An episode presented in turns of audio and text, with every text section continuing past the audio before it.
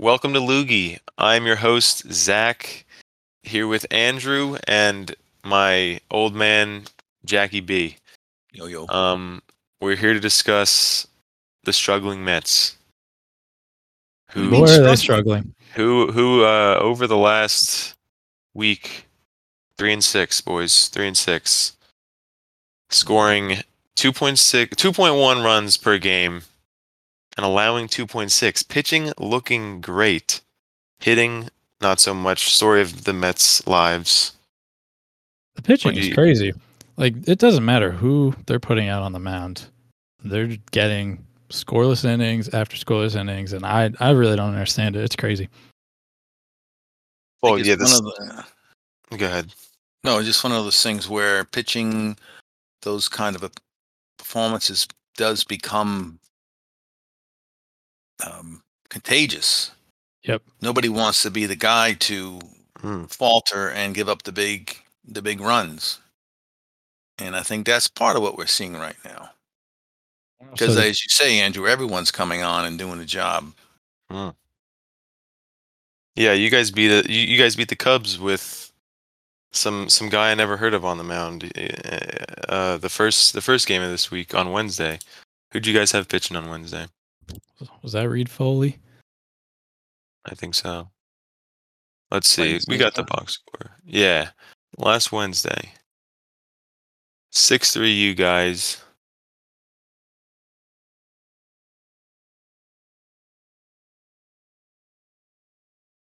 What's Was that- today? Was that, I'm retired. I don't know what today is. was that Degrom's Six, start? oh, that, that When he is the got Grom pulled? start. Yeah, that's the Grom, Degrom start. went three Ne- perfect. It must have been the next day. Yeah, three perfect innings, eight strikeouts against nine batters. He struck out eight against nine.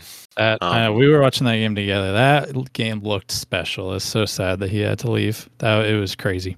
Yeah, it was looking like a um a no no was on the horizon there.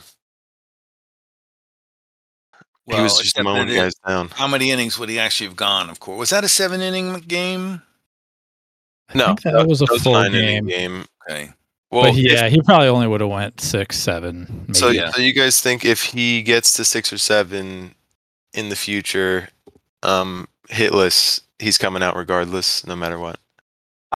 I think especially after the, the, the couple of injury scares that they just had, I, I think it's very doubtful that he's going to be allowed to go nine innings with a no hitter going, and I, I don't think he'll want to anyway. I think he'll it'll be Yeah. up to him in the end.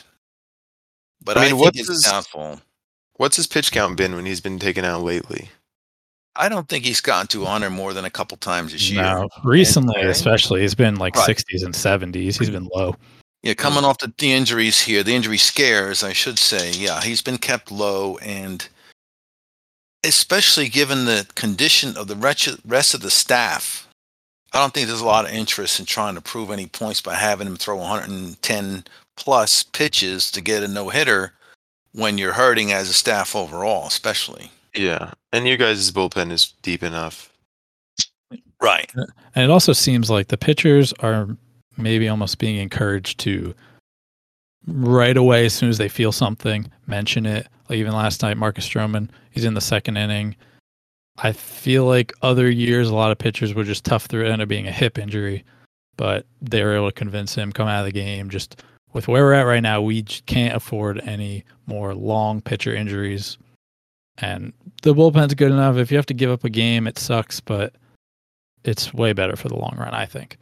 Yeah, I think so too. And I think is in the case of Stroman, he is playing for a contract. So the last thing he needs is to tough it through some innings and get hurt and then potentially cost himself quite the payday. But other than that, um, it's still it's still true. I think what you're saying, Andrew, for the for the entire staff. Although that could start to change a little bit with all the injuries. Now, you know, they were so deep, not only in the pen, but even they had, you know, they knew you know, Gsellman could could step in, and some other guy, Tommy Hunter, who was is now also hurt, could have stepped in. So the, the the guys who could step in now are starting to get a little thinner. So I don't know if that'll change the mentality at all. Yeah, It's- definitely true. And the pen will continue to be overworked because the guys that are going to be starting in the place of Lucchesi, et cetera, are going to be guys who aren't going to give you many more than five. Yeah, at this point, we're looking at a bullpen game every five games. Yeah, so it's gonna be it's gonna be a train back and forth between. uh It's not Tidewater anymore, is it? Uh, Syracuse. Syracuse. That's right. Yeah. so yeah, it's gonna gonna wear out a lot of guys, which is a shame because you know they just traded Jacob Barnes for a piece. Yep. Not much of a piece, but there were a few other guys who could have gone for some pieces here and there who are no longer going to be able to do that with. You're going to have to actually use these guys. Anyway, Um, how did Zack Wheeler get to the Phillies? Well, you know You- that's. oh, Go ahead, Andrew. Well, he was a free agent two years ago. I want to say he he. I really liked him as a Met. He was uh, inconsistent when he was on. He could have been the best pitcher in baseball, but then he would also just have some starts he'd fall apart. A lot of injuries too. It seems like he's putting it together. I know. I think we gave him the qualifying offer, which he's not going to take 15 million a- for one year when he can get 20, 25. I'm not exactly sure what he got for the Phillies, but Yeah. um, yeah, I I think we 25 just, per. yeah, we just weren't willing to offer him the long term, and Yeah, he wasn't consistent ori- Well, the thing- originally. Now, now he's having a good year, and it's like it would have been great to have another. Like, imagine him in the rotation with with the guys you've got right now, with Stroman, Walker, and Degrom. That would have been insane. Well, I think what happened was, I mean, I thought in the second half of 2019 in particular, he really started to show his stuff. Yep. It was really looking good, and he was in a walk year, so maybe that contributed. But even though, despite that, he was looking really solid, and and I think it was just a decision time for the Mets. It was either, really, to me, it was either him or Syndergaard. Yeah. Mm. I personally would have put my chips on Wheeler at that point because Syndergaard is a is a guy who looked to be, and this is 2020 hindsight, but he looked to be someone vulnerable to injury. My brother and I, my brother who lives in Tampa, Florida, hey, shout out to my brother. Uh, he and I both were big Wheeler guys by the end of 2019 Mhm. and a little more skeptical of skeptical of uh, should have had that last vodka. A little more skeptical yeah, little more skeptical of um of Syndergaard. And you know, that's kind of you know, as I say, it's 2020 hindsight. But Yeah, it was really a Wheeler versus Syndergaard choice, I believe. Mm-hmm. And the and Syndergaard obviously he's got that 99 upside going for him. So I think that's Yeah. what I mean. His ERA with Philly in 2020 is 292. This year is 236. And in, in 99 innings, he struck out 122 batters. Yeah, he's WHIP striking out the world. WHIP is under one. But again, you know, who can tell? I mean, this is a Syndergaard versus Wheeler exactly. at the end of 2019. Yeah, well, either way, you, you had a winner either way. So Mhm. Yeah, and we'll see when Syndergaard comes back. He could be lights out, and it'll be like, well, that was a great choice. exactly, exactly. And he's he's more New York anyway. He's got the look. He's got the you know, he's got style. Yeah, big personality. Yeah, big personality. He belongs in New York. That guy. He is one year younger, for whatever that's worth. But anyway, I think that was probably the main thing too. The whole contract is, you know, you have Syndergaard under contract two more years. Wheeler's ready to walk. that's true. You, yeah, not really. You're not going to Yeah. get Wheeler to agree to a two-year contract. Let you make Yeah. that decision down the road. So he's he's gone. Well, you know, the other the other element of this is that once they lost Wheeler, they went out and spent their 18 mil on Marcus Stroman.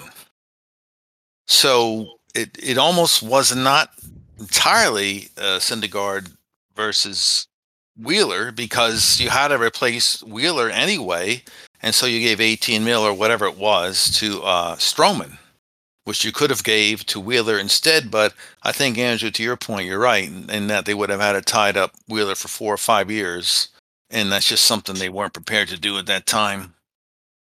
Yeah, it's unfortunate Knowing he that- couldn't put it all together one year earlier, and we could really see what kind of pitcher he is because he Yeah, Uh, that I think that's probably the main thing is that second half 2019 he was unbelievable, but was. it was only half a season, yeah. so it's it's hard to give out that huge contract to a guy that's been inconsistent, and of course now he's put it together and he's been amazing. Yeah. Well, and you guys got Stroman after that. Yeah, Yeah, so you guys went out and got a we we quality knew we pitcher. right. We knew we weren't going to resign. Um, Right. So Wheeler, it's so it was room for you guys to sign another guy, which makes a lot of sense. Um, yeah. Any anybody have anything to say about a specific game this week, or should we move on to the MLB fact of the week? Well, I'll tell you what, what what bugs me sometimes about Rojas. Now, I think he's getting better because he was really pissing me off um, a lot early in the season. The way he was utilizing the pen and getting guys up and down. You know, he has a habit of getting two pitchers up sometimes in a tight game. You know, if they score, they'll bring this guy. If they don't score, bring this guy in. Um, but we were up five one the other day I forget which game it was. But so he's got May comes in to to mop to to to put away a five one victory. Nats And- maybe? Yeah, yeah. And so I think it was one of the doubleheader games. He gives up a single, and next thing you know, it was the first game of a doubleheader, and Diaz is up and throwing. I'm like, it's five one. You've got um, Brian May, the Queen guitarist. No, no, not Brian May, the Queen guitarist. Uh, the other May up there. Trevor. who Trevor May, who's, who's a fine pitcher. Huh. Yep. And now you've got Diaz warming up, and I'm thinking, does this count against pitches thrown when you got Diaz warming up, just giving up a single? I mean, I don't think Trevor May is feeling real, real good, real. You know, now this isn't putting a warm fuzzy feeling into Trevor May's gut when having his the ace reliever throwing after you've given up just a single. And then he walked the guy, got a double play, struck out. The game over, five one. But thinking why why Diaz would you know he'll bring in Diaz with a four run lead or a five run lead and sometimes it's maybe his turn to pitch get him an inning or so get him a little work Yeah. and I understand that but uh sometimes they're just so bullpen happy with these guys Yeah, I I agree 100. percent I feel like there are a lot of times where he's almost wasting Diaz, like getting him go through his whole thing. He'll come in to get one out to end the game. And yeah I I think it's just let the reliever go. You know, if it's really in a bad spot, you got Tyrone second, whatever. Sure, bring him in. But yeah, there's a lot of times he just gets him up so early. and you've got a, a pretty reliable bullpen. You've you know Loup obviously has saved our ass more than Yep. once. Um, his ability to get right-handers out, uh, left-handers out, and right-handers out as a left-handed pitcher. But um, and Castro has has been pretty effective too. So yeah, you know sometimes it's like just let these guys do their thing and and not get guys up throwing, especially since as we know we have a short staff and the bullpen is going to be called upon fairly Right. often. So I, I've stopped saying fire Rojas. yeah, Probably Yeah, I- I because do- the I do like him. bullpen's- Probably because the bullpen's so good right now that you know it's hard to make a wrong move. So I can't True. say fire Rojas because every time he brings a guy in, uh, they're getting out. So So that changed this week. You you finally accepted Rojas as your as your leader. well, I think it's inevitable they're going to keep him around for a while. But um, I mean, he's You doing a fine know. Yeah, he's okay. You know, I he gives you that baseball speak in his post game interviews, and Mhm. you know, for an old timer, I just want to hear somebody say, you know, rub a little dirt on it and throw it down the middle, and that's Yeah, he's pretty by the book. yeah, he's extremely by the book, but that's the way they all are now. You know, Yep. Boring. it does get boring. I mean, we all know the moves he's going to make, depending on the inning and the situation, the batter. Yeah, Which, because no, there's nothing wrong with that. yeah, the computer tells them what to do. They should just have computer umps, computer managers, computer players. Should just just be computerized. Well, eh, we're pretty much there with all the the, the metrics and the Yeah, the analytics and all that. all the analytics, the shifting, and so th- the that's another is crazy. topic. That's shifting is a topic for another day. yes, 100. percent I definitely want to talk about that, that later. Yeah, All right, let's get to the MLB fact of the week. I'm gonna sling it over to Andrew. how many facts of the weeks are there? It's only one. Only one. We have one. If we don't like number one, I do have a backup. one every we'll seven two. days. We'll right. two Boo. facts We'll of the week. boo if we don't like it. We'll boo. No. All right, so this it might as well be the Jacob Degrom fact of the week because I think most of them are going to be about him. Yeah. Uh, but Man. so batters against Jacob Degrom in 2021 are hitting 113. Okay. Pitchers batting in 2021 are hitting 112. Ooh. Hitters against Jacob DeGrom terrible. have a 148 on base percentage. Mm. Pitchers batting in 2021 have a 153 on base percentage. Wow. Well, that's a very interesting fact, Andrew. But there's another factoid that you can add to that. I'm What's ready. that? If you if you take away Degrom's numbers, Yeah. Oh, it'll be way low. Oh, those Oh, yeah. numbers even worse. So no, no, that we, is no, we need fact. his numbers to be there because it makes Oh, it, it well, makes that's a the good point. We have good. to leave his numbers in there to make That's the. true. Pitchers will You're right. worse. I'm Yeah, sorry. You're absolutely And right. Too many vodkas. We got Jacob Do a DeGrom's reverse strikeout math. rate. Jacob DeGrom's strikeout rate. He's striking out 47% of his batters. Pitchers batting are only striking out 45% of the time. Oh That So striking out God. batters more than pitchers. And It's the walk amazing. rate is 4% for batters and 4% for pitchers. So you're telling me it's not fair because Jacob Degrom is essentially pitching against nine pitchers He is every turning- game. He is turning every major league batter into a pitcher. I think don't that's not fair. Yeah. Jeez, Louise. Wow. And I mean, he, and he, I mean, if you look at it from the other way, he's carrying the pitchers. You're right with the with his batting abilities as well. So Yeah, I know. I know. It's he's making the Well- pitchers look good and the batters look bad in every aspect, including so his, his batting. you can actually say right now he is not just the MVP.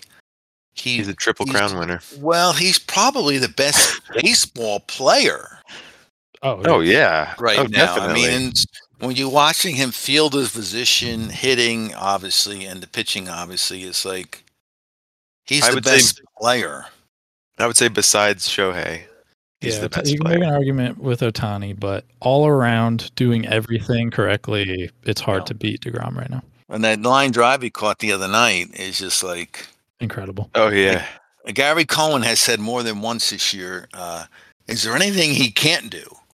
And it's true. As you watch him play, it's. Yeah. I mean, Gary Cohen is effusive over the Grom, but that's mainly because Gary Cohen, who is my age, has seen a lot of lot of great baseball over the years, and he's now seeing the best baseball he's ever seen in his life by any individual. So that's what makes him even more over the top in his description of DeGrom because he's never seen anything like it in, in 50 years. So it's it's pretty incredible. Yeah, I mean, you even have guys like Doc Gooden with probably the one of or the greatest pitching season of all time saying Right. he will put down ex- whatever he's doing to watch DeGrom pitch because he's that good. Yep. Yep, absolutely. And that's that's why I paid for my subscription for MLB to see the Mets. It's just because of the Grom, oh, honestly. And plus it gives me something to do while the wife is knitting and quilting and things like that. No, she doesn't she doesn't do any of that. Does a scrapbooking. anyway, Oh, sorry, off topic. I had something I was gonna say, but um, you I- I need to to start-? I need to start writing. I need to start writing things down when I'm thinking them and waiting. That's that's probably a good idea. Good idea. All right, uh, Jack, you ready to tell us what's been what's been bothering you this week? Well, Or I tell you, a lot of things bother me. A lot of Okay, things yeah. bother me. So I, I won't go into a long-winded topic, but Give us one. Save the rest for another week. okay. Well, I'm just going to say this. You know, Lindor basically continues to struggle. He's still only hitting what 215 or whatever, and he still hasn't really broken out of any slump. He's had a couple of games for us. Yes, you know, the other night he had all five RBIs. But as I watch him bat and watch him, you know, anybody can hit mistake pitches, right?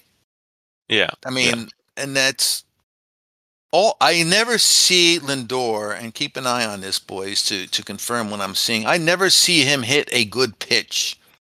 Every time I've seen him hit a home run, every time I've seen him do hit the ball hard, typically it's a ball that the the has been left out over the plate, uh, a hanging slider, a hanging curveball, or maybe he's ahead of the bat pitcher three one and he has to come in with a with a fastball. I have not seen this guy hit effectively against any good pitching. So that disturbs me because he that means he's going to hit 225 maybe for the year unless out. he starts showing us something else. I'm sorry. So Lindor obviously has been a disappointment from a numbers perspective, but the fact I haven't really seen him uh, hit anything other than bad pitching um, really is a concern for me. So that's that's all I'm going to say about him right now. I have a lot of other things on my mind, but we'll save that for another day. I mean, we can talk about his his attempts at gaining the heart of New York fans right now, if you want to. I know that's yeah. a well, you know, know uh, as I said to my brother the other night, as Lindor, maybe it was to you, Zach. I don't know. It was, you know, it was a a a, a quick conference with on the, the pitching coach on the mound, mm-hmm. and Lindor insists on being a part of every conference. Yeah, what it was the mound. McCann. It was the it was just the catcher. It was McCann coming That's out. even worse. When McCann comes out, Lindor yeah. should not even come over. So as I said to you, Zach, if he's hitting 350, then I don't care if he wants to come over and be part of that conversation.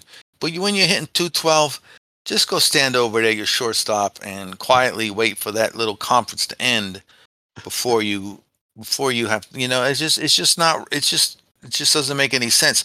Now I early in the year I watched that McNeil episode. Uh-huh. When there was uh, they were on this shift, McNeil kind of got in the way. Lindor fielded the ball. You guys remember that one? Yeah.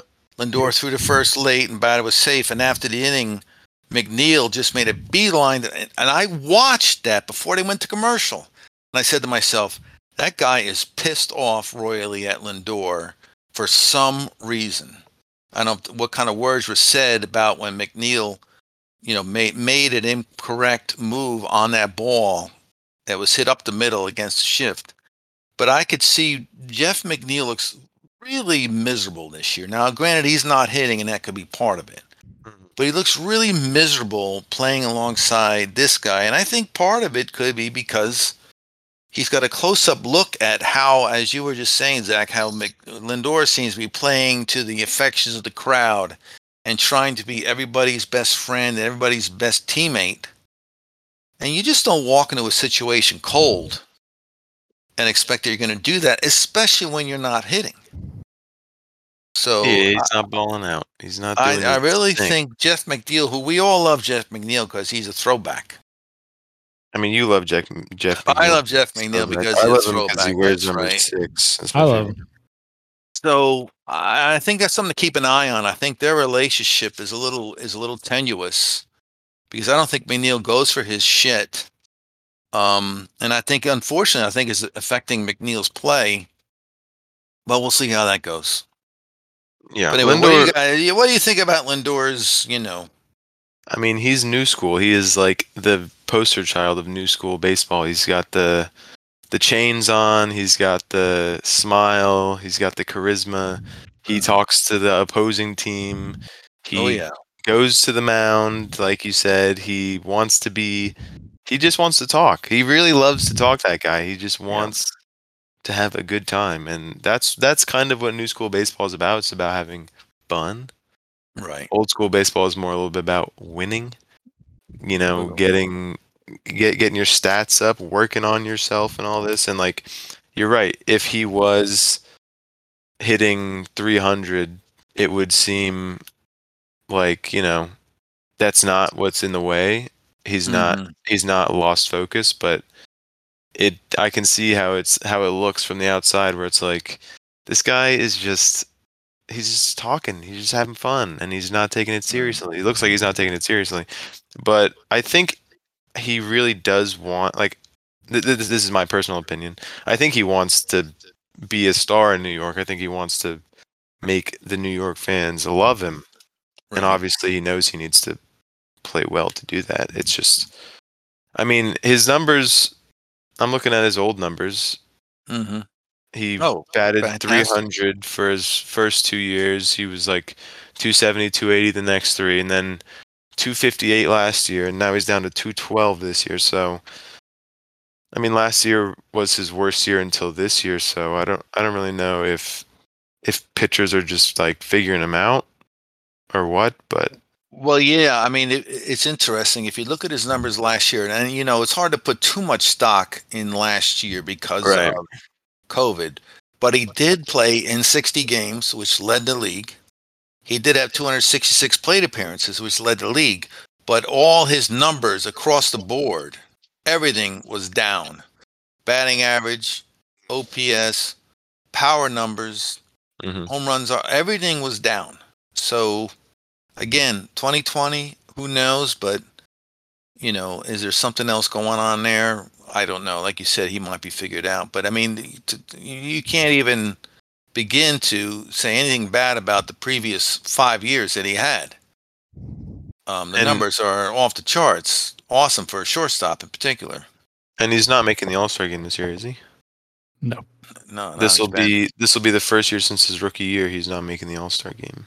That's correct. I'll need a big resurgence. So yeah, I don't think he's making it. Yeah, But as as we're uh, just destroying Francisco Lindor, I did just watch him hit a two-run home run. So that's Oh, good. just now? just now. Um, but yeah, what you're It must saying? have been a hanging slider. yeah. Wait, was it? Was it? Can we can we get confirmation on that? Can I you mean, it- rewind? it Can, was can a, you it was a rewind it? decent pitch, but I, I will rewind it. I'll try to see. Maybe I could see if Keith will tell me, me- if it was a good Let me pitch or get the not. game on. Um, Oh, it's the Braves. Never mind. But- overall, his stats are down the last three years. Hopefully, that will not continue. But yeah, it, it is a little concerning for sure. yeah, I mean, I like Francisco Lindor. I want to I- say I that love a- at I the love end. At the end of this, I want to say I like Francisco Lindor. I like his his happy-go-lucky attitude. I it sucks that them like that McNeil doesn't like that because obviously, like you said, it might be affecting the team. But um, Yeah, I mean I that's McNeil's problem too. You know, he just has to deal with the fact that Lindor is that kind of a guy. yeah, he's got to lean into it. He's And just it's a got tough one for McNeil too, because he is that kind of guy who, if he's not on, he's pissed all the time. He Yeah. grounds out, he slams his helmet, he throws his That's stuff true. down, which is fine with me. I'm I'm I have no problem with that, but that's just how he is. If he's not going well, he's just mad. hmm That's true. So it's it's tough.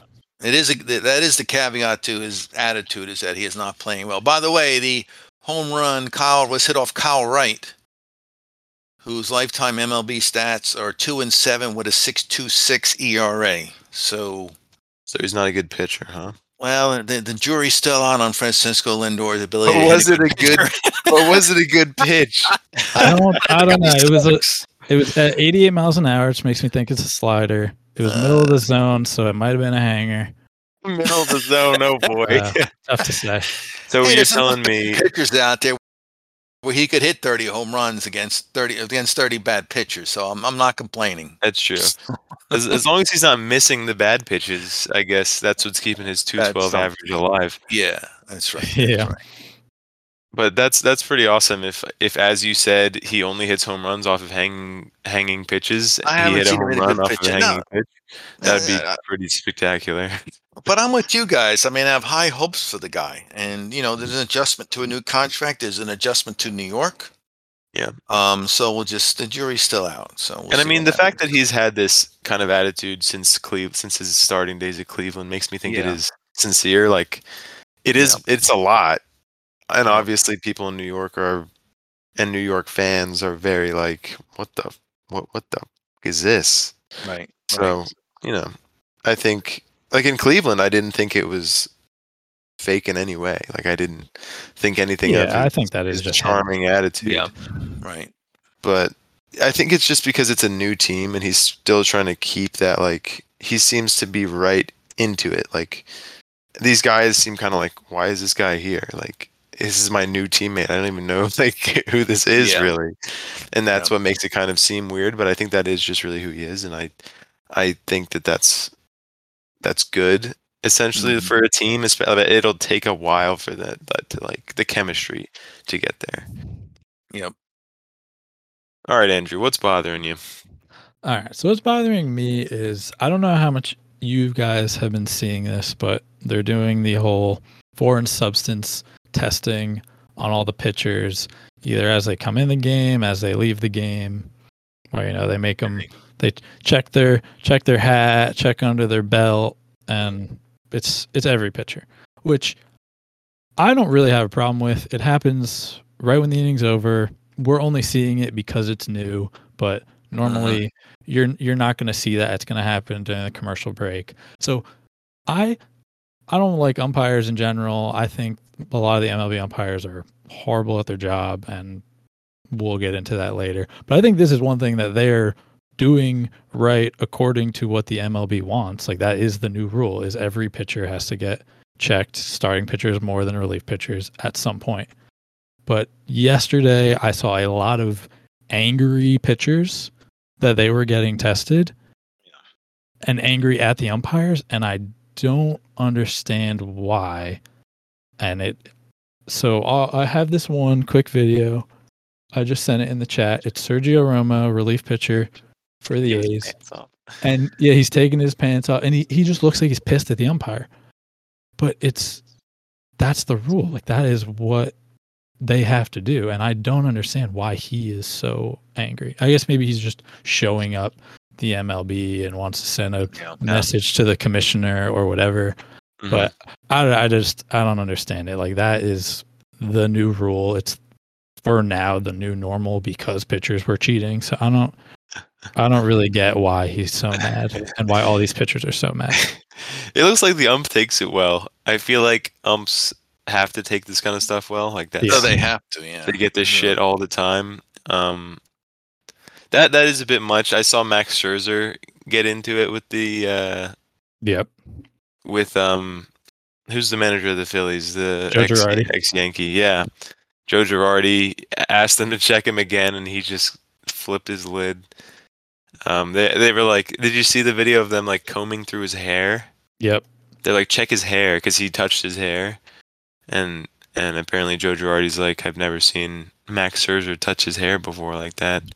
Check Well, his so- hair. apparently i didn't know so i don't want to cut you off but i didn't know That's fine. that so the you know the main the main foreign substance that these pitchers are using to get Uh-huh. extra spin rate on their fastball is the spider tack, which is this Right.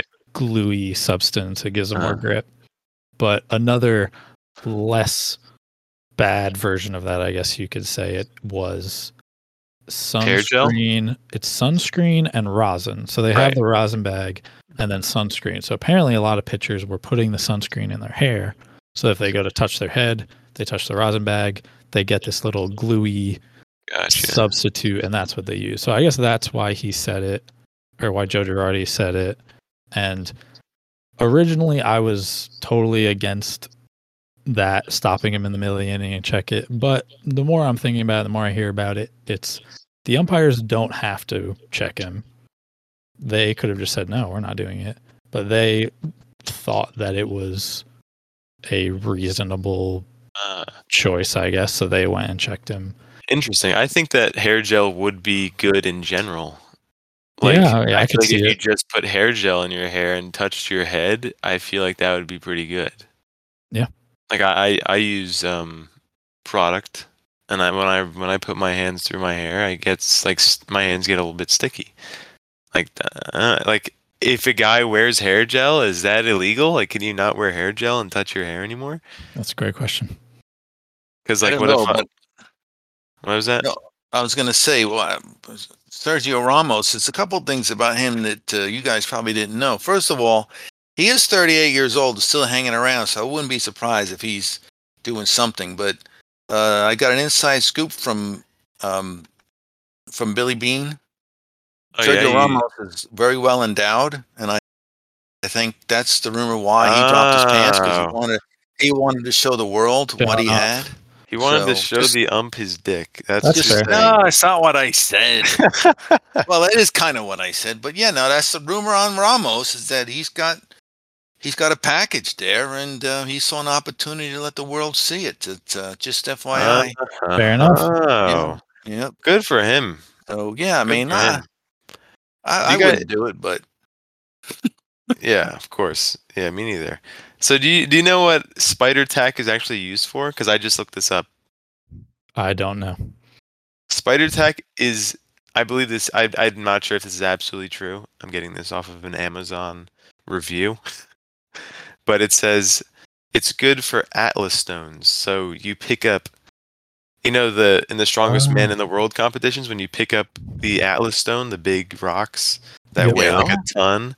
It's for those guys, so they can hold a gigantic oh, half ton stone. Seems like a very shit niche market. Yeah, Yeah. it is. And you know what the top question is on Amazon.com? I'm ready. oh, Is this Does what it have to Cole do with said? Sergio Ramos? Is this what Cole said he doesn't use, but actually, but actually uses? And the answer, somebody answered this and said yes, no. Cole definitely does or doesn't use spider tack. I mean, what was the question again?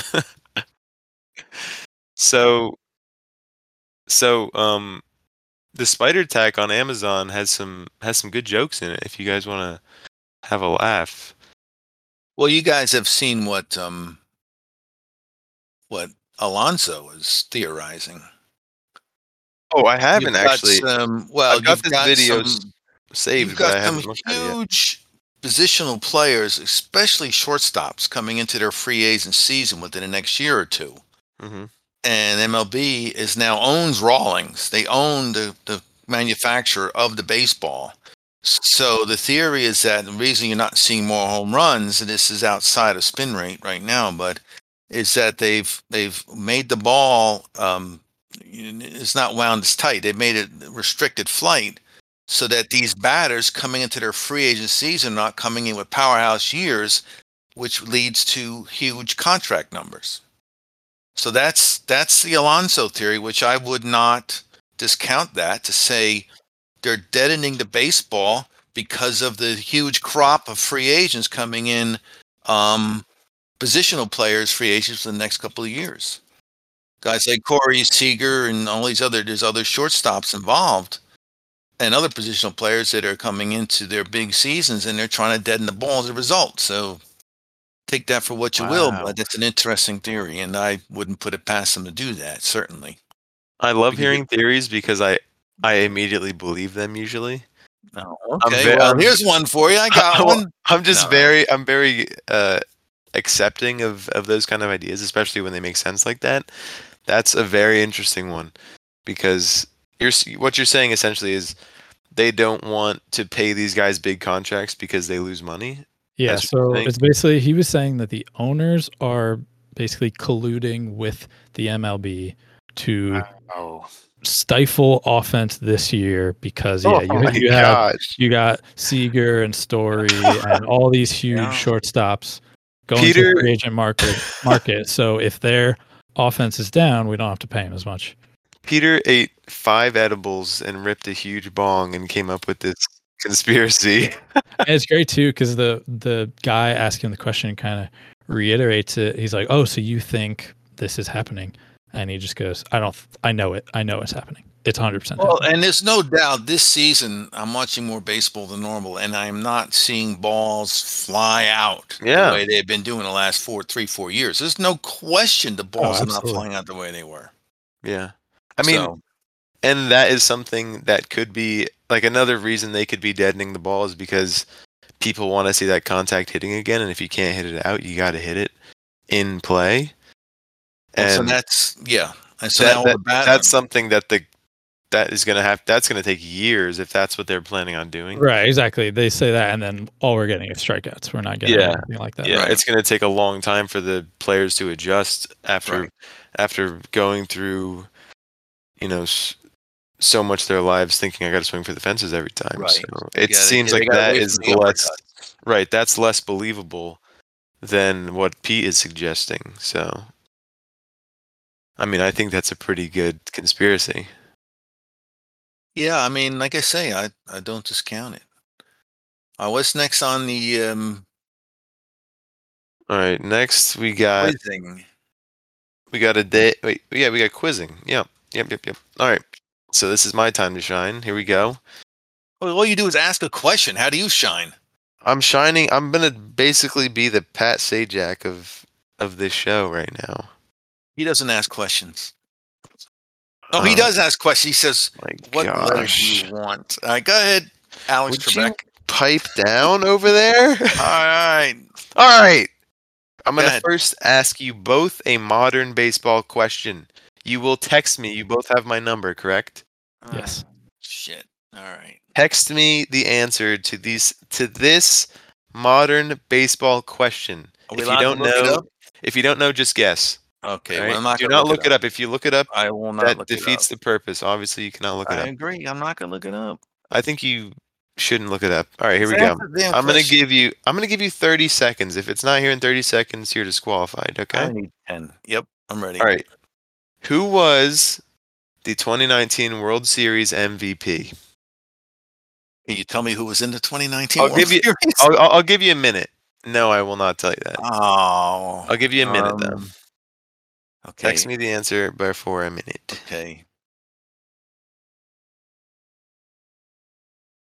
You're Oh, gonna you're gonna hear my alarm go off, and um, that will be the the signal for. all right, I, I, I guessed. I don't even have the team right. it's not that funny. Oh, well, I'm so year off. They didn't even win that year. You don't have to win to be the MVP. I'm sorry. I'm just laughing at you because 2019. I don't even know who's playing. because you're a punk. All right, here we go. Andrew, who was playing that year? It was the Astros and the Nationals, I believe. That is correct. Jack oh, the cheaters. said Mookie Betts of the Dodgers, and Or Andrew says He was a the Red, Red Sox. Sox. Yeah, he was a Red Sox back then. Or and the other one was Howie Kendrick. Both incorrect. The answer. Anybody have a final guess? It was the Nationals. It was the Nationals.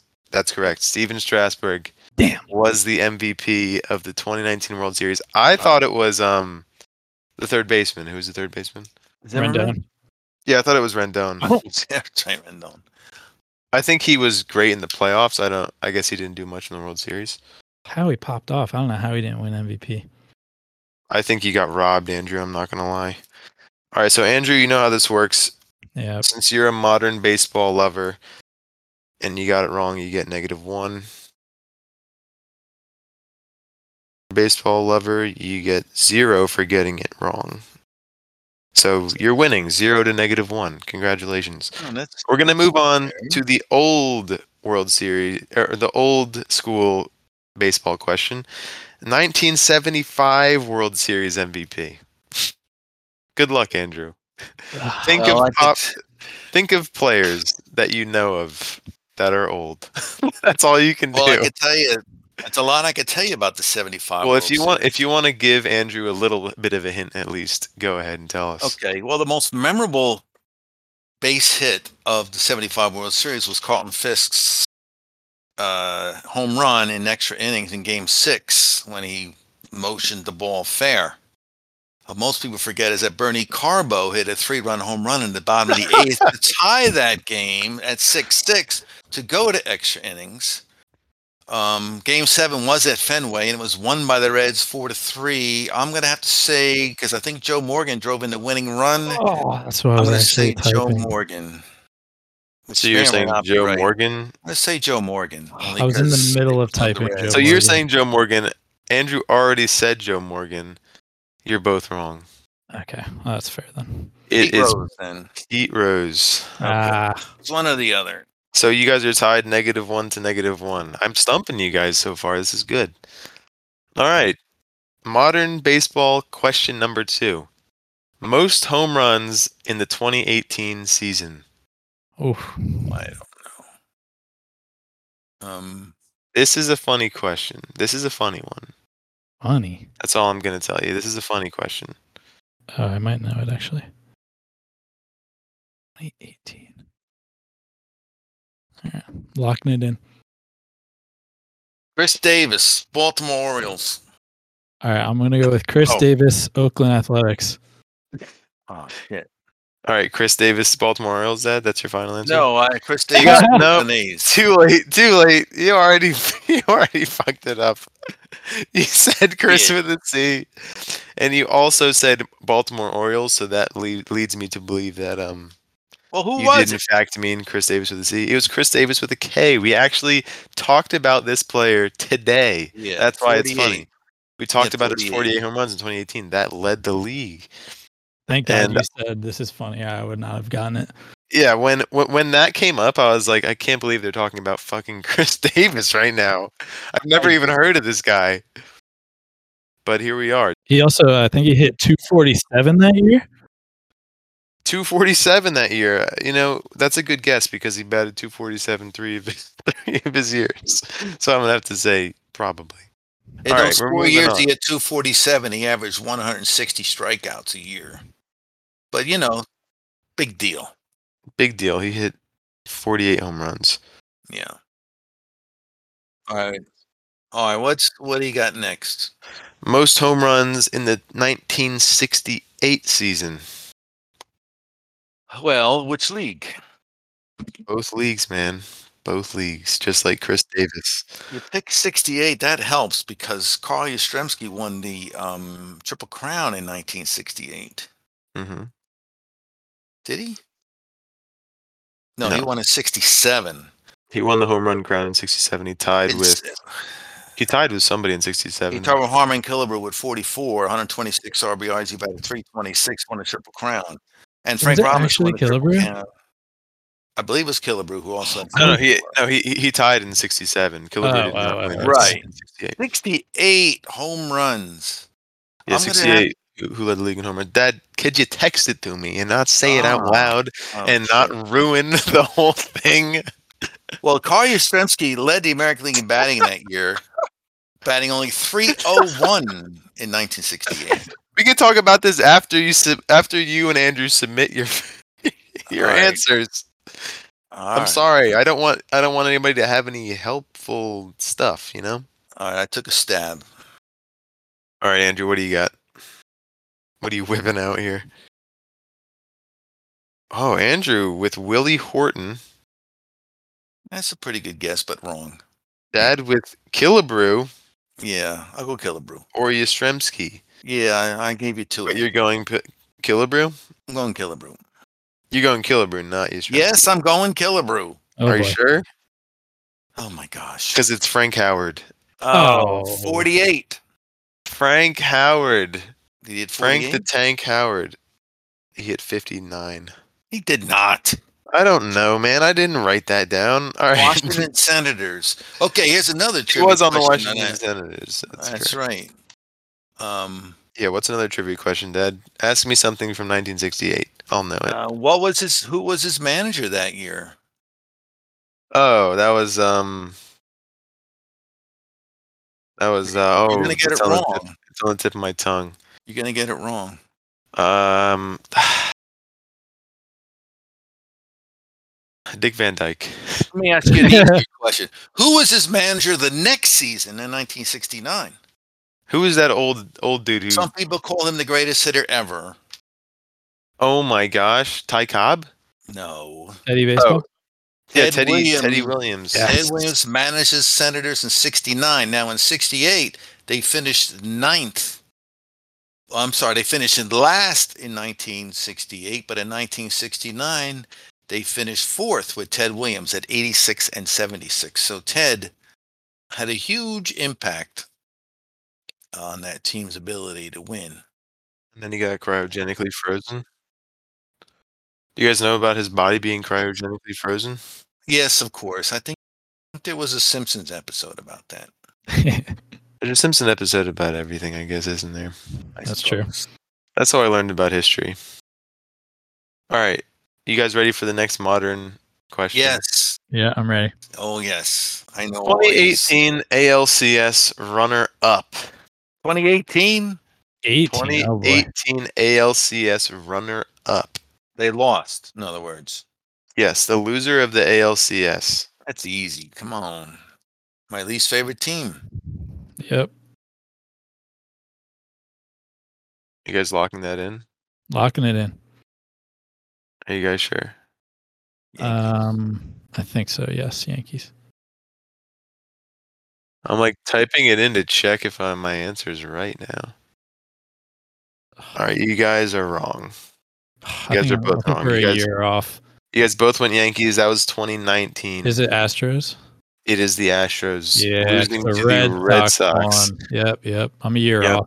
Yeah, the Red Sox. If the Red Sox win against the Yankees in 2018, it's a it's a lot bigger of a story, isn't it? That's true. All right.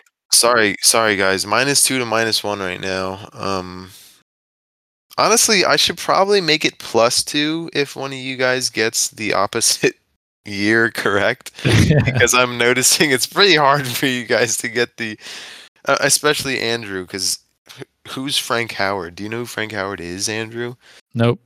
I don't either. So He used, he used to manage the Mets, for goodness sakes. what No year? Year. It's 77, I think. Andrew, how do you out. not know that? Are you kidding me?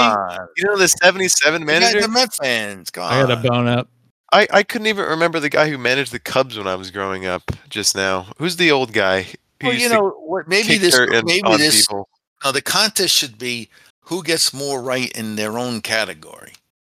No, that's that's that's the, it's an ad- it's an addition of both of those. It's if you get it right, you get zero. If you get it wrong, you get negative one. So it's basically one point if you get it right. What's the next I like question? this. I'm okay with this being negative. Yeah, I'm fine with it too. What's the next question? Lou Piniella. Yeah. That's who I was thinking of. All right.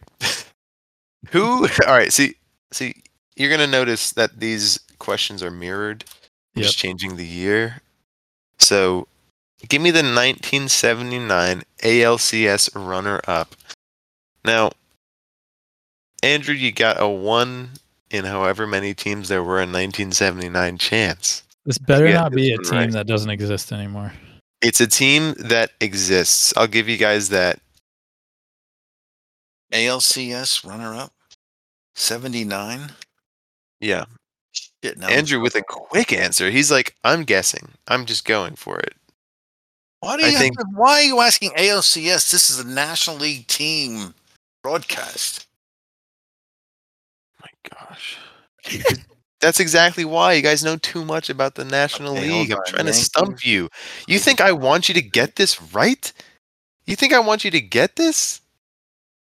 ALCS runner up. All right, here's the answer. There you go.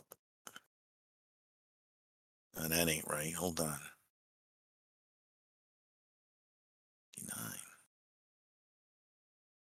You said that's not right. Hold up. You want me to wait? No, go ahead. That's my answer. Oakland. I think Oakland finished last that year. But anyway, go ahead. And they're definitely not the ALCS runners up. Andrew answers the Tigers. Father answers the Oakland Athletics. It was, in fact, the Cali Angels. oh.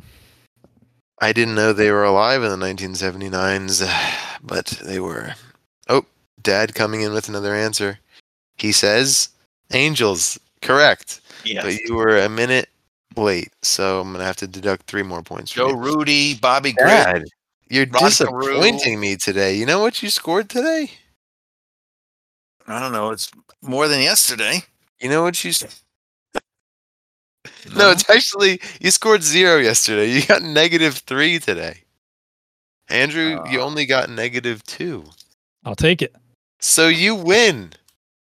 You actually won today. Congratulations. Keep For the only time ever. I think You- I think you may be the greatest um quiz champion of all time. Yeah, I think you might more I think you might know more than anybody uh, that I know for sure about baseball. The way you keep score sucks. I was right. Joe Rudi, Bobby Bergkamp, Bobby Grich, uh, Rod. Well, you're wrong on all three old old school questions. So I guess I should make it a little easier on both of you guys, huh? No, go ahead. No, you you got to go back even further. Go back like to the 30s and 20s. You want me to ask you the 30s ML? Uh, there, was no World Series MVP back then. I couldn't ask you that question. Mhm. Would you know the ALCS run? There was no ALCS in the 30s, was there? Yeah, so I'll get all those right. there was none. Final answer. There was none. Hey, that reminds me of one of my favorite trivia questions. Yeah. All right. Let's hear it. Although I already gave you the answer. Why didn't the Tigers retire Ty Cobb's number? Tigers, 22 seasons with the Tigers, greatest batting average, highest batting average ever. Because Why he, didn't Didn't because he one. stabbed because he stabbed that guy, or he didn't have one. he did not wear a number? No, there were no numbers on the Tigers during his career. that was that was a good one, Andrew. I I, got- I hopped on the back of that one after I heard how solid that logic was. But my first answer was was Stab also someone. probably pretty true. Now they, they did That's- retire his name. That's why- Nobody who plays for the Tigers can ever be named Cobb. well, Just FYI. nobody can have the name Cobb on there. Well, I think nobody can wear no number because he stabbed somebody. If You if have to wear a number because he stabbed somebody. If his name is Cobb, they have to wear not Cobb on their back. so They have have to wear they have to wear Cobb Junior even if they're not a Yeah, junior. Cobb, Cobb the second. We're gonna squip. We're gonna squip this the question vault today, and we're gonna move on to diamonds in the rough. We're gonna talk about players throughout history, guys with interesting stats, nicknames, stories. Andrew, you got a guy for us? All right, I got a guy. I think this is a guy that most people haven't heard of. Uh, he's a modern player, currently active, and the more I'm reading about him, and I've been watching him a little bit, he's honestly become one of my favorite players in the MLB. And I love so he his name is Austin Adams, relief pitcher for the Padres. If you've watched the two Mets series against Padres, you probably saw him pitch Yeah. a few times. But basically, the scouting report on Austin Adams is he throws sliders, he strikes guys out, and he hits batters with his pitches. And I love it. He Uh-huh. throws this slider 89.4% of the time, which is the highest of any pitcher just throwing one pitch that isn't a fastball. So he's up there, he's just chucking sliders nonstop, and it's a pretty good slider. But he's got 13.6 strikeouts per nine innings. That's 14th among all relievers. So even though he's only throwing one pitch, he's striking out everybody. Hmm. But my favorite thing is he hits so many batters. He's only pitched 25 hmm. innings this year, and he's hit 12 guys. The next closest is Jake Woodford. He's hit seven in 23 innings. Because it's wild or because they hang in there against that slider too long and it doesn't slide? So I think he's a little wild. I see a lot of guys when I watch him where he almost hits them and they kind of back out. So I think it's just when his slider doesn't break, it's probably going to hit you. Um, but he's, I, it's just, he's so interesting to me because he just throws one pitch. Like his slider is really good, but that's all it is. Like, you know, a slider is coming. Maybe you'll get the fastball every once in a while, but he's got a 2.1 ERA. He's one of only two pitchers this year who have not allowed a barrel which is you know when a guy fully makes solid contact, it's exit velocity of 98 miles per hour or higher. There's only two guys this year. The only guy, other guy is Tyler Rogers, who I don't know if you've seen him throw for the Giants, but he might as well be throwing with his foot. He throws like from the dirt. But I, I just I just love watching this guy. He's it's so interesting. Like he's just throwing sliders and guys can't hit it. Huh. So he's he's a righty. He's a righty. Does his, he his does he pitch against uh, everybody? Like he they don't bring him in for No, yeah, he'll just come in. He's like their, their? Seventh or eighth inning guy, and guys just look lost when they're up there. I, I don't really understand. Does he like to start? Do you, I don't know if you know this. Does he like to start in the zone and move out of it, or does he like to start out of the zone and move into it? Like, is it a lot of It's- looking or a lot of swinging? A lot of swinging. He gets a lot of really ugly swings. Okay, so it's a lot of starting in and then moving moving out yeah. hard. So he's just got the dirtiest slider in the league, basically, and he's I like, "I'm just gonna pitch it over and over again." Well, that's the thing. I was I've been wondering if it's if it's either the guy is up and he's like, all right, this is finally the fastball. I'm gonna crush this, and then you know they go after it and it's another slider. Yeah, or maybe they're worried about getting hit, so they're kind of like staying back on the ball. But I don't really think that's it. Like guys get hit a lot now. I don't know. It's just so interesting. But I, I've seen some of the weakest swings, and these guys look so fooled. But they know what pitch is coming, and if it seems like a fastball, just don't swing. He's been in league since 2017. So it's not like there's not a lot of information out there about him. I wonder. So the interesting thing is he I think he just started basically only throwing a slider. I was looking at his Okay. his pitch I guess repertoire, whatever you want to call it, throughout his Uh-huh. career. And he's been even 2020, well, it was 83% slider, which is pretty high, but then 2019 only 62% slider, 2018 41%, 2017 47%. So someone with the Padres, as soon as he left the Padres, he started throwing a slider all the time. So someone must have just seen it and said that's a really good pitch and that's all you should throw. But it's really interesting. You don't see too many pitchers that Yeah. have one really good pitch and that's all they throw, but it's I don't know, it's working for him. And I guess, I guess since he has those five years before he came to the, before he came to the Padres, he's got six years, no, no, five years, and then one with the Padres before this year. So I guess they're not saying he's throwing a slider every time yet. They're just like look out for that fastball to come in after, and he's just not throwing it to him. Could yeah, like he'll throw it maybe once, m- twice, once, maybe twice an inning. It's, I don't know. It's just so interesting. So I've been trying to watch him pitch as much as possible. Yeah, I you don't see too many pitchers like that, and I I, know, I just love watching it. It's interesting. Have you seen his hit by pitch numbers before this year? yeah, and they weren't high. He's got three in the last six years, and then he has twelve this year. Mm. They they can't hit it, so they're leaning into it. Oh, I don't even They're think it's that. Well, well, that. So I thought that too, but I've been watching, and it's just he'll throw probably five pitches per appearance that could be a hit by pitch if the batter didn't move. so hit hit by pitch numbers are up in general, right? They are up in general, but his aren't like anyone else's.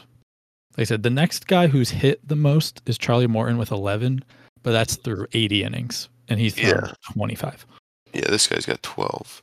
But it is also Probably really funny too. I see a lot of batters almost get hit by him, and they kind of look at him weird, like they're mad that it looks like he's trying to hit him. But it's I just, did they not read the scouting report? Like he's hitting everybody, but they just still get so mad.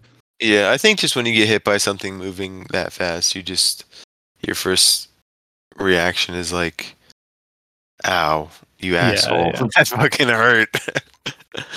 I remember when I got hit by a pitch, I wasn't happy about it. So. Well, you were only six years old, so Yeah, I cried. you cried.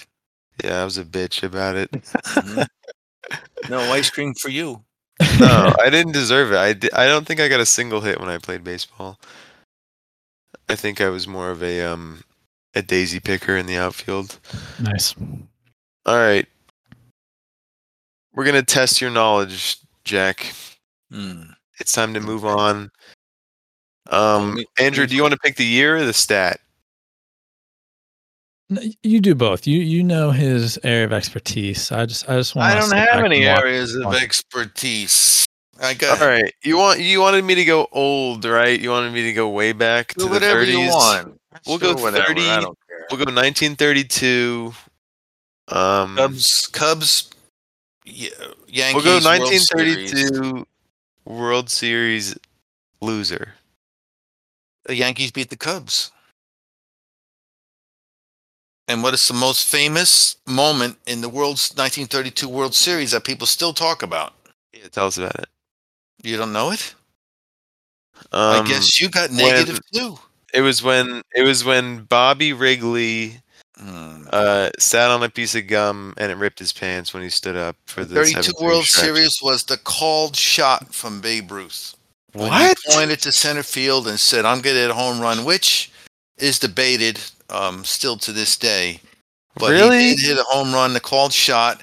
And there is, a, if you you could actually find a film clip of this, and you'll see him rounding third and giving the Cub dugout a load of shit as he rounds third going into home. Did he So, say "I told you so"? Uh, Is that what he was saying, or do you think I he think he talking about their mothers? Yeah, talking about their mothers probably or something. Yeah. So yeah, That's that, nice. was 32. I didn't know that was against the Cubs. I'll never do that with a wiffle ball bat ever again. Yeah. All right. What about 1969? Wait a minute. Okay, go ahead. I mean, I'm going to go until you get one wrong. Oh, all right, go ahead. Um, 1969 will go um RBI leader in the NL.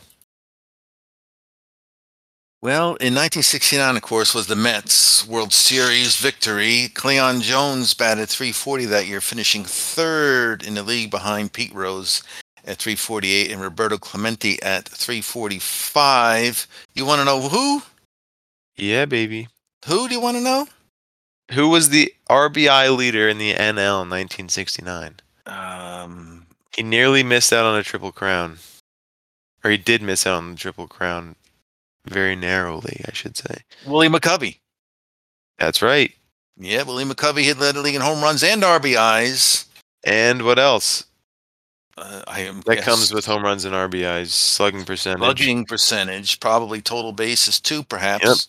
but not No, In, batting he uh, was, BA. he wasn't- no, not in batting average. He wasn't even close to Rose's 348. All right, you're two for two. You've done your job tonight. Thank you very much. Thank you. Good night. well night. done. That's plus Vodka, two. and I'm going to bed. All right, nine forty-one, uh, eight forty-one. It is your time to go to bed. It's getting late All right, let's move now. to um this day in history. All right, ready? I got some. I've normally I feel like we should only do one, but I got two really good ones. So first one, June twenty third, today, nineteen seventeen. Babe Ruth is on the mound, starting for the Boston Red Sox against the Washington Senators. Oh, I could tell you already what Yeah, happened. yeah. Yeah, Jack knows this He one calls for sure. somebody else's shot, and they No. hit it. Uh, off of All him. right, you ready? Ruth Yeah, Babe- walks go the ahead. first batter. He walks He the gets first batter. ejected. he proceeds gets to get ejected. into a physical. Ernie al- Shore comes on in relief. The batter gets thrown out of second, stealing second, and Ernie Shore pitches the rest of the game. Perfect game, although it wasn't technically a perfect game. Yeah, he throws eight and two thirds, perfect innings, first Yep. ever combined no hitter. I think Jack was at the game actually. Yes, it was. wait, wait, wait, wait. Co- Combined no hitter, uh, and this guy threw a perfect game in eight and two, eight and two. So thirds. yeah, so Ruth walks the first batter, gets thrown out of the game. Shore comes in. did they say what he did to get thrown out? Complained to the umpire about the Yeah. ball four call. Yeah, That's he was arguing hilarious. balls and strikes, Yep. got in a physical fight, got thrown out. Go fight with the ump. Ernie Shore That's comes great. in, gets the guy on first is stealing, gets thrown out. Then he retires 26 in a row, perfect innings. So it's Yep. technically a combined no hitter because Ruth started the game. Wow, that's insanity. Yep. That Yeah, is so that's- amazing. That guy number one. deserves a perfect game. Number two is a little more obscure. I don't. Jack might still know this one, but I would be very surprised if he did. So this is a double A Southern League game. This is in Oh, the one that 2007. went- The one that went like uh, 32 innings. Nope, nope. Okay. Double A Southern League game between the Mobile Bay Bears and the Montgomery Biscuits. So the Bay Bears closer, Matt Elliott, is on the mound in the eighth, trying to protect a one run lead, but he gives up a sac fly that ends up tying the game. He's able to get out of the inning without any further damage, but he's pissed that he couldn't hold on to the lead. So as he's going to the bathroom before coming in to pitch the ninth, he slams the door behind him in frustration. But the force from slamming the door ends up breaking the lock, and he's unable to open the door and get out. So now Mobile's closer is locked in the bathroom, and he can't come in to pitch the ninth. They call the fire department. and They finally get him out after being stuck in the bathroom for 47 minutes. And sadly, Mobile had to bring in a different pitcher for the ninth, gave up a home run in the 10th inning, and they lost the game. Man, that, that that see that's that's why I think Jeff McNeil's attitude is just sour and toxic. He cost your team the game by locking yourself in the bathroom in the ninth. Well, it doesn't happen anymore. They they've anti-locked the uh, slamming of the Since uh, 2007, yeah, you're Yeah, right. They've done a lot of technology in those in those double A parks. Yeah, I think now that the and they have heated seats in the double A parks, heated toilet seats now. So Yeah, they have toilet seats that actually eject you back onto the field if you have you can't wait to get in there. heated seats. All right. Let's go to the Joe West Award for this week. We got a we got we got contestants. We got some contestants. So, well, I before I announced this, so my idea for this was we could give an award to the worst umpire of the week. There's this awesome Twitter account and website called Umpire Scorecards, and they grade every umpire based on just balls and strikes, how accurate they were that day, and how consistent they were. Which, but I was curious to see your guys' opinion on the whole accuracy versus consistency with umpires. So accuracy is just was it a ball? Was it a strike? Did he get the call right? Consistency is maybe this one pitch was low, but he's calling all the low ball strikes today. And I'm curious if you think it's well, I think it is always going to be better to be accurate, but is consistency good or if you're consistently getting it wrong, is that still bad? I think Keith Hernandez would say that consistently wrong is okay because at least you know that he's calling certain pitches low ball strikes or high ball strikes, etc. So he he tend to be um, forgiving of umpires who are consistent with their out of strike zone calls, which Right. I don't agree with that necessarily, but I think that I I I agree with him when that um being consistent in your wrong calls, like they kind of get to build their own strike zone up there as the ump. They get to call what they think you should be able to hit as long as they're calling it evenly for both teams. I think that that's okay, but I think accuracy is more important obviously. Um I don't know if accuracy accounts for like the box moving upwards and downwards for taller and shorter hitters. I think it does, yes. Okay, then I would say accuracy is definitely uh, the one that we should base this award off of. All right. So we'll go mainly accuracy. So basically I I'll well, I guess I can just give you the numbers. I have one umpire who was 86.3% accurate, but he was 97.2% consistent. And I'm going to send you in the chat what that looks like and you can see if you think that he is consistent enough to where it's okay Oh, or if it's unforgivable because he just got a bunch of calls wrong. So right is this there our worst see. of the week if we're so basically, here are our two candidates for the worst of the week. I'll put them both up there. First one is Lance Barrett. This was on the twentieth, Pirates versus Indians. He was Mhm. eighty six point three percent accurate, but ninety seven point two percent consistent. So he at least was calling fair. pitches the same. He got Right. 16 incorrect calls. Our second one is Doug Eddings. 16 was- out of 300 pitches or so, I guess. Yes, 16 out of. I mean, 100 feet. Normally, you're talking 150 pitches per. Yeah, this one's right around, I want to say, yeah, 120, 130 pitches for Lance Oh, Barrett. okay. And then for Doug Eddings, it was Angels versus Giants on the 22nd, 88.6% accurate. So 2% more accurate, but only 86% consistency. And he 17 calls wrong. So I think that is worse. I think that's more egregious. I give it to Agree. Doug. I give it to Inaccurate. Doug. and inconsistent. So yeah, I, I think that's good. Our our first Joe West award is going to go to Doug Eddings. Dougie, what are you doing? But then switching over to the other, I think it's also good to acknowledge the good umpires. I feel like the good umpires never actually get acknowledged because if if no one notices them, they never get talked about. Yeah. So I was looking at the stats for the best umpire this year so far is Tripp Gibson. He's called a lot of great games. He's up in the top for accuracy and consistency. So I thought we could name the award after Tripp Gibson. But the winner for this week was actually the umpire in the game yesterday in the Mets game, Pat Oberg, or maybe Hoberg. He was 98.7% accurate and 100% consistent. He only got two calls wrong. He got two Yay. calls wrong the entire night. And I will send that one in the chat as well. wow. So you can see Congratulations to the family of Pat Hoberg. the difference between a good umpire and a bad umpire. He got two calls wrong, and they are both, you know, borderline. Yeah. Didn't have too much of an impact on the game. And that, I mean, that's a fantastic game. I, you know, I'm going to give him my Bill Klem Award, and you guys can Google Bill Klem uh, when you have a moment if you're curious about who Bill Klem is. So that's K L E M. And honestly, both of those are so close. I give them a hundred. Hundred. I Those give are him a hundred too. Those Yeah. are so close. Those. What a what a game. I mean, if if Bill Klem was an outstanding umpire, I'm willing to name the award after him. He's, Yeah, he's in the Hall uh, of Fame, right? I'm sure he is. Old fish mouth, they call them. All right. I'm uh, all right. I'm I'm renaming it. I'm renaming it to the Bill Klem Award. All right. Yeah. All so right. our first Bill Klem Award winner is Pat Hoberg.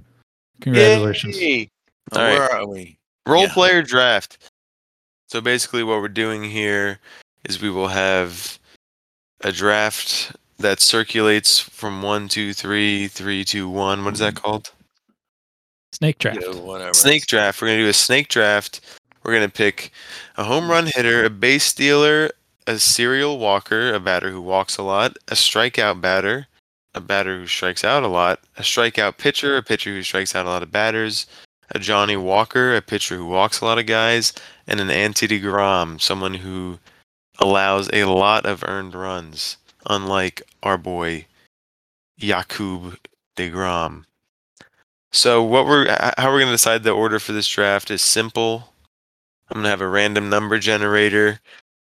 We're all going to pick a number. Whoever's closest to it will go first. Second closest to it goes second. Oh no. You get to pick if you want to go third, second, or first. If you get closest, and then we'll do it like that. Okay. I like it. Just tell me what to do when it's my turn. All right. I need you to pick a number between one and a hundred right now. Don't say it out loud, please. Okay. All right. How do you so know what? what I'm picking? Shh. Shush. Okay. so what I'm gonna do, I'm gonna write down my number first. Okay. All right. And now you two send me your numbers so nobody knows anybody's number. Oh wow, you guys really screwed me on that one. Ah, All right, so I'm 66, Andrew's 55, and Jack is 99. We all picked double numbers. Oh boy. Very interesting. All right, I'm So I won? generate- so, So, I won. so so Andrew's got a great chance of winning. Um, me and Dad have about the same. Here we go. Number is 58. So Andrew's right there.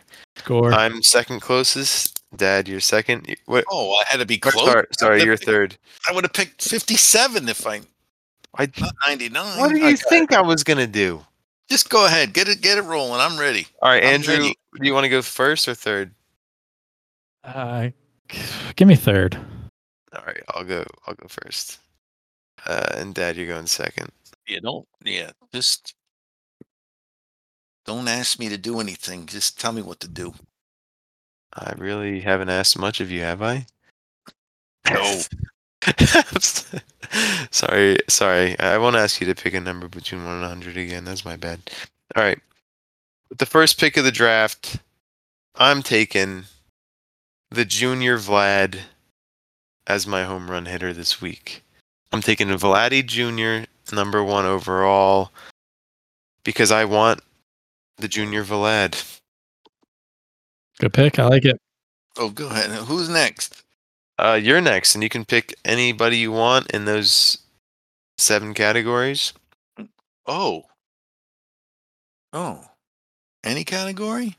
Yeah, buddy. Okay. Um for steals, I'm going to take Whit Merrifield. That's a good pick. That's what I was A gonna good pick. I really should have done that, but I really wanted to say Junior Vlad, and it was the first name that was on my paper, so I didn't think too much about it. But great pick. I honestly, honestly, Dad, that's a great pick. Thank you. Thank you. All right. So with my I first think he pick, might, he might win it.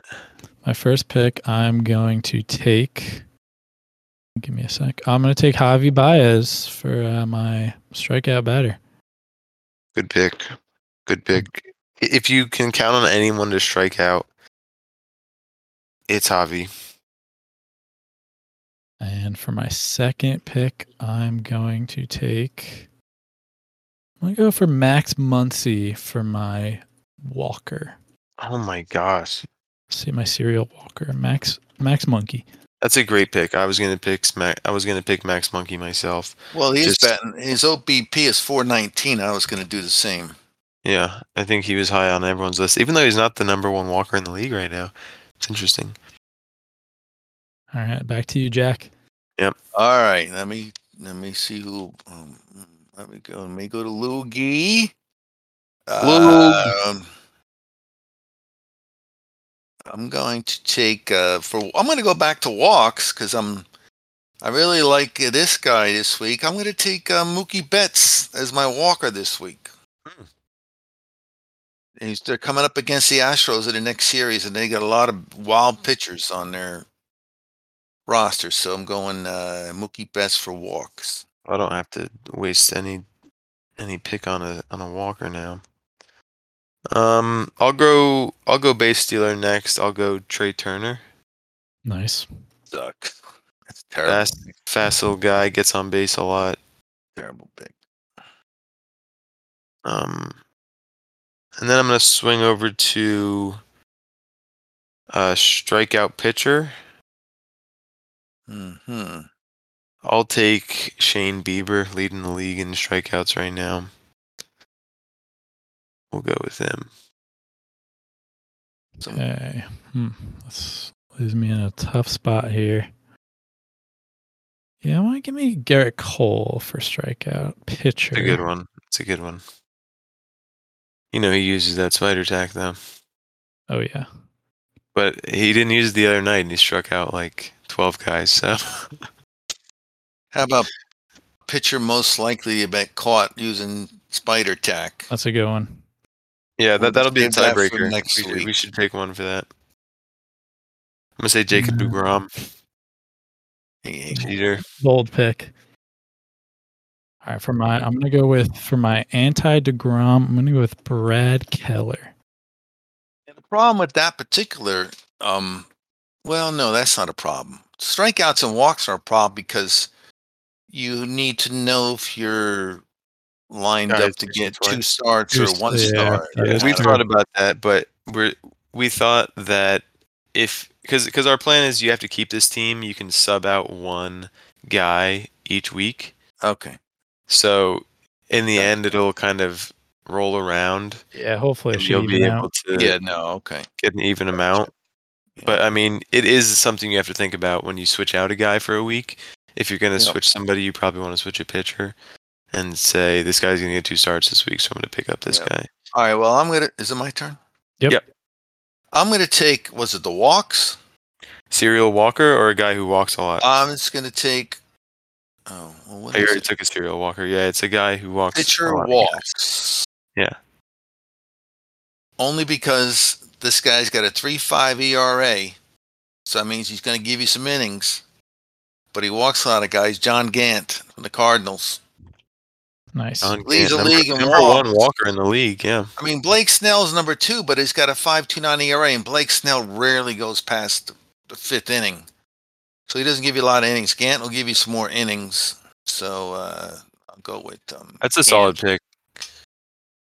Well, he, he leads the league, so it's a got a shitty WHIP, even though he's got a, even a three five. All right, I'll go. Um, let's see. I need four positions still. I'll go strikeout batter next. I'll go Randy Arozarena. Mm-hmm. Really wanted Randy on the team.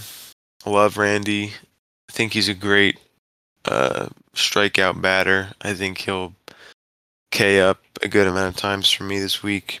And for my for my Johnny Walker, I'll go German Marquez. All right. Just Uh, see, I, I've been uh, eyeing him. So apparently, he pitched today, eight innings, no walks. So he's due. He's due. That's big. That's that's great actually. Or it's terrible. We'll see. All right, we got Jack for one. Strikeouts. Um, Javi Baez got taken. Yep. Yep. He's You gone. know, really strikes a lot. Joey Gallo. Every time I turn on Joey Gallo with Texas, he's yeah, he's either walking or striking out apparently. yeah. So I'm For hitting go a home run. Joey Gallo. Good one. It's a good one. He His was father, his father's on a my list. mafia boss, so I think so it's a good obviously he's gonna strike out. yeah, a lot. obviously he strikes out a lot. Yeah. With the babes. Strikes out a lot with the babes. It's kind of fat. All right, this next not guy, I'm debating whether to take him for home run hitter or base stealer, but I guess I should take him for base stealer. I'll go with Ronald Acuna. It's a good one. And then for my Johnny Walker, I'm gonna go with Nick Pivetta from the uh, the Red Sox. Okay. Yeah, the Red Sox have a lot of guys who walk people apparently. Is he getting two starts this week? I don't know. I, di- I didn't do that much research. I probably should have. Strikeout I, pitcher. I didn't either, so no worries. I can't take Degrom because he's he's only going to give you five innings. But you know who I do? I love Yeah. Zack Wheeler. Give me some Zack Wheeler. Yeah, oh, that's a good he's one. on my list. I love them.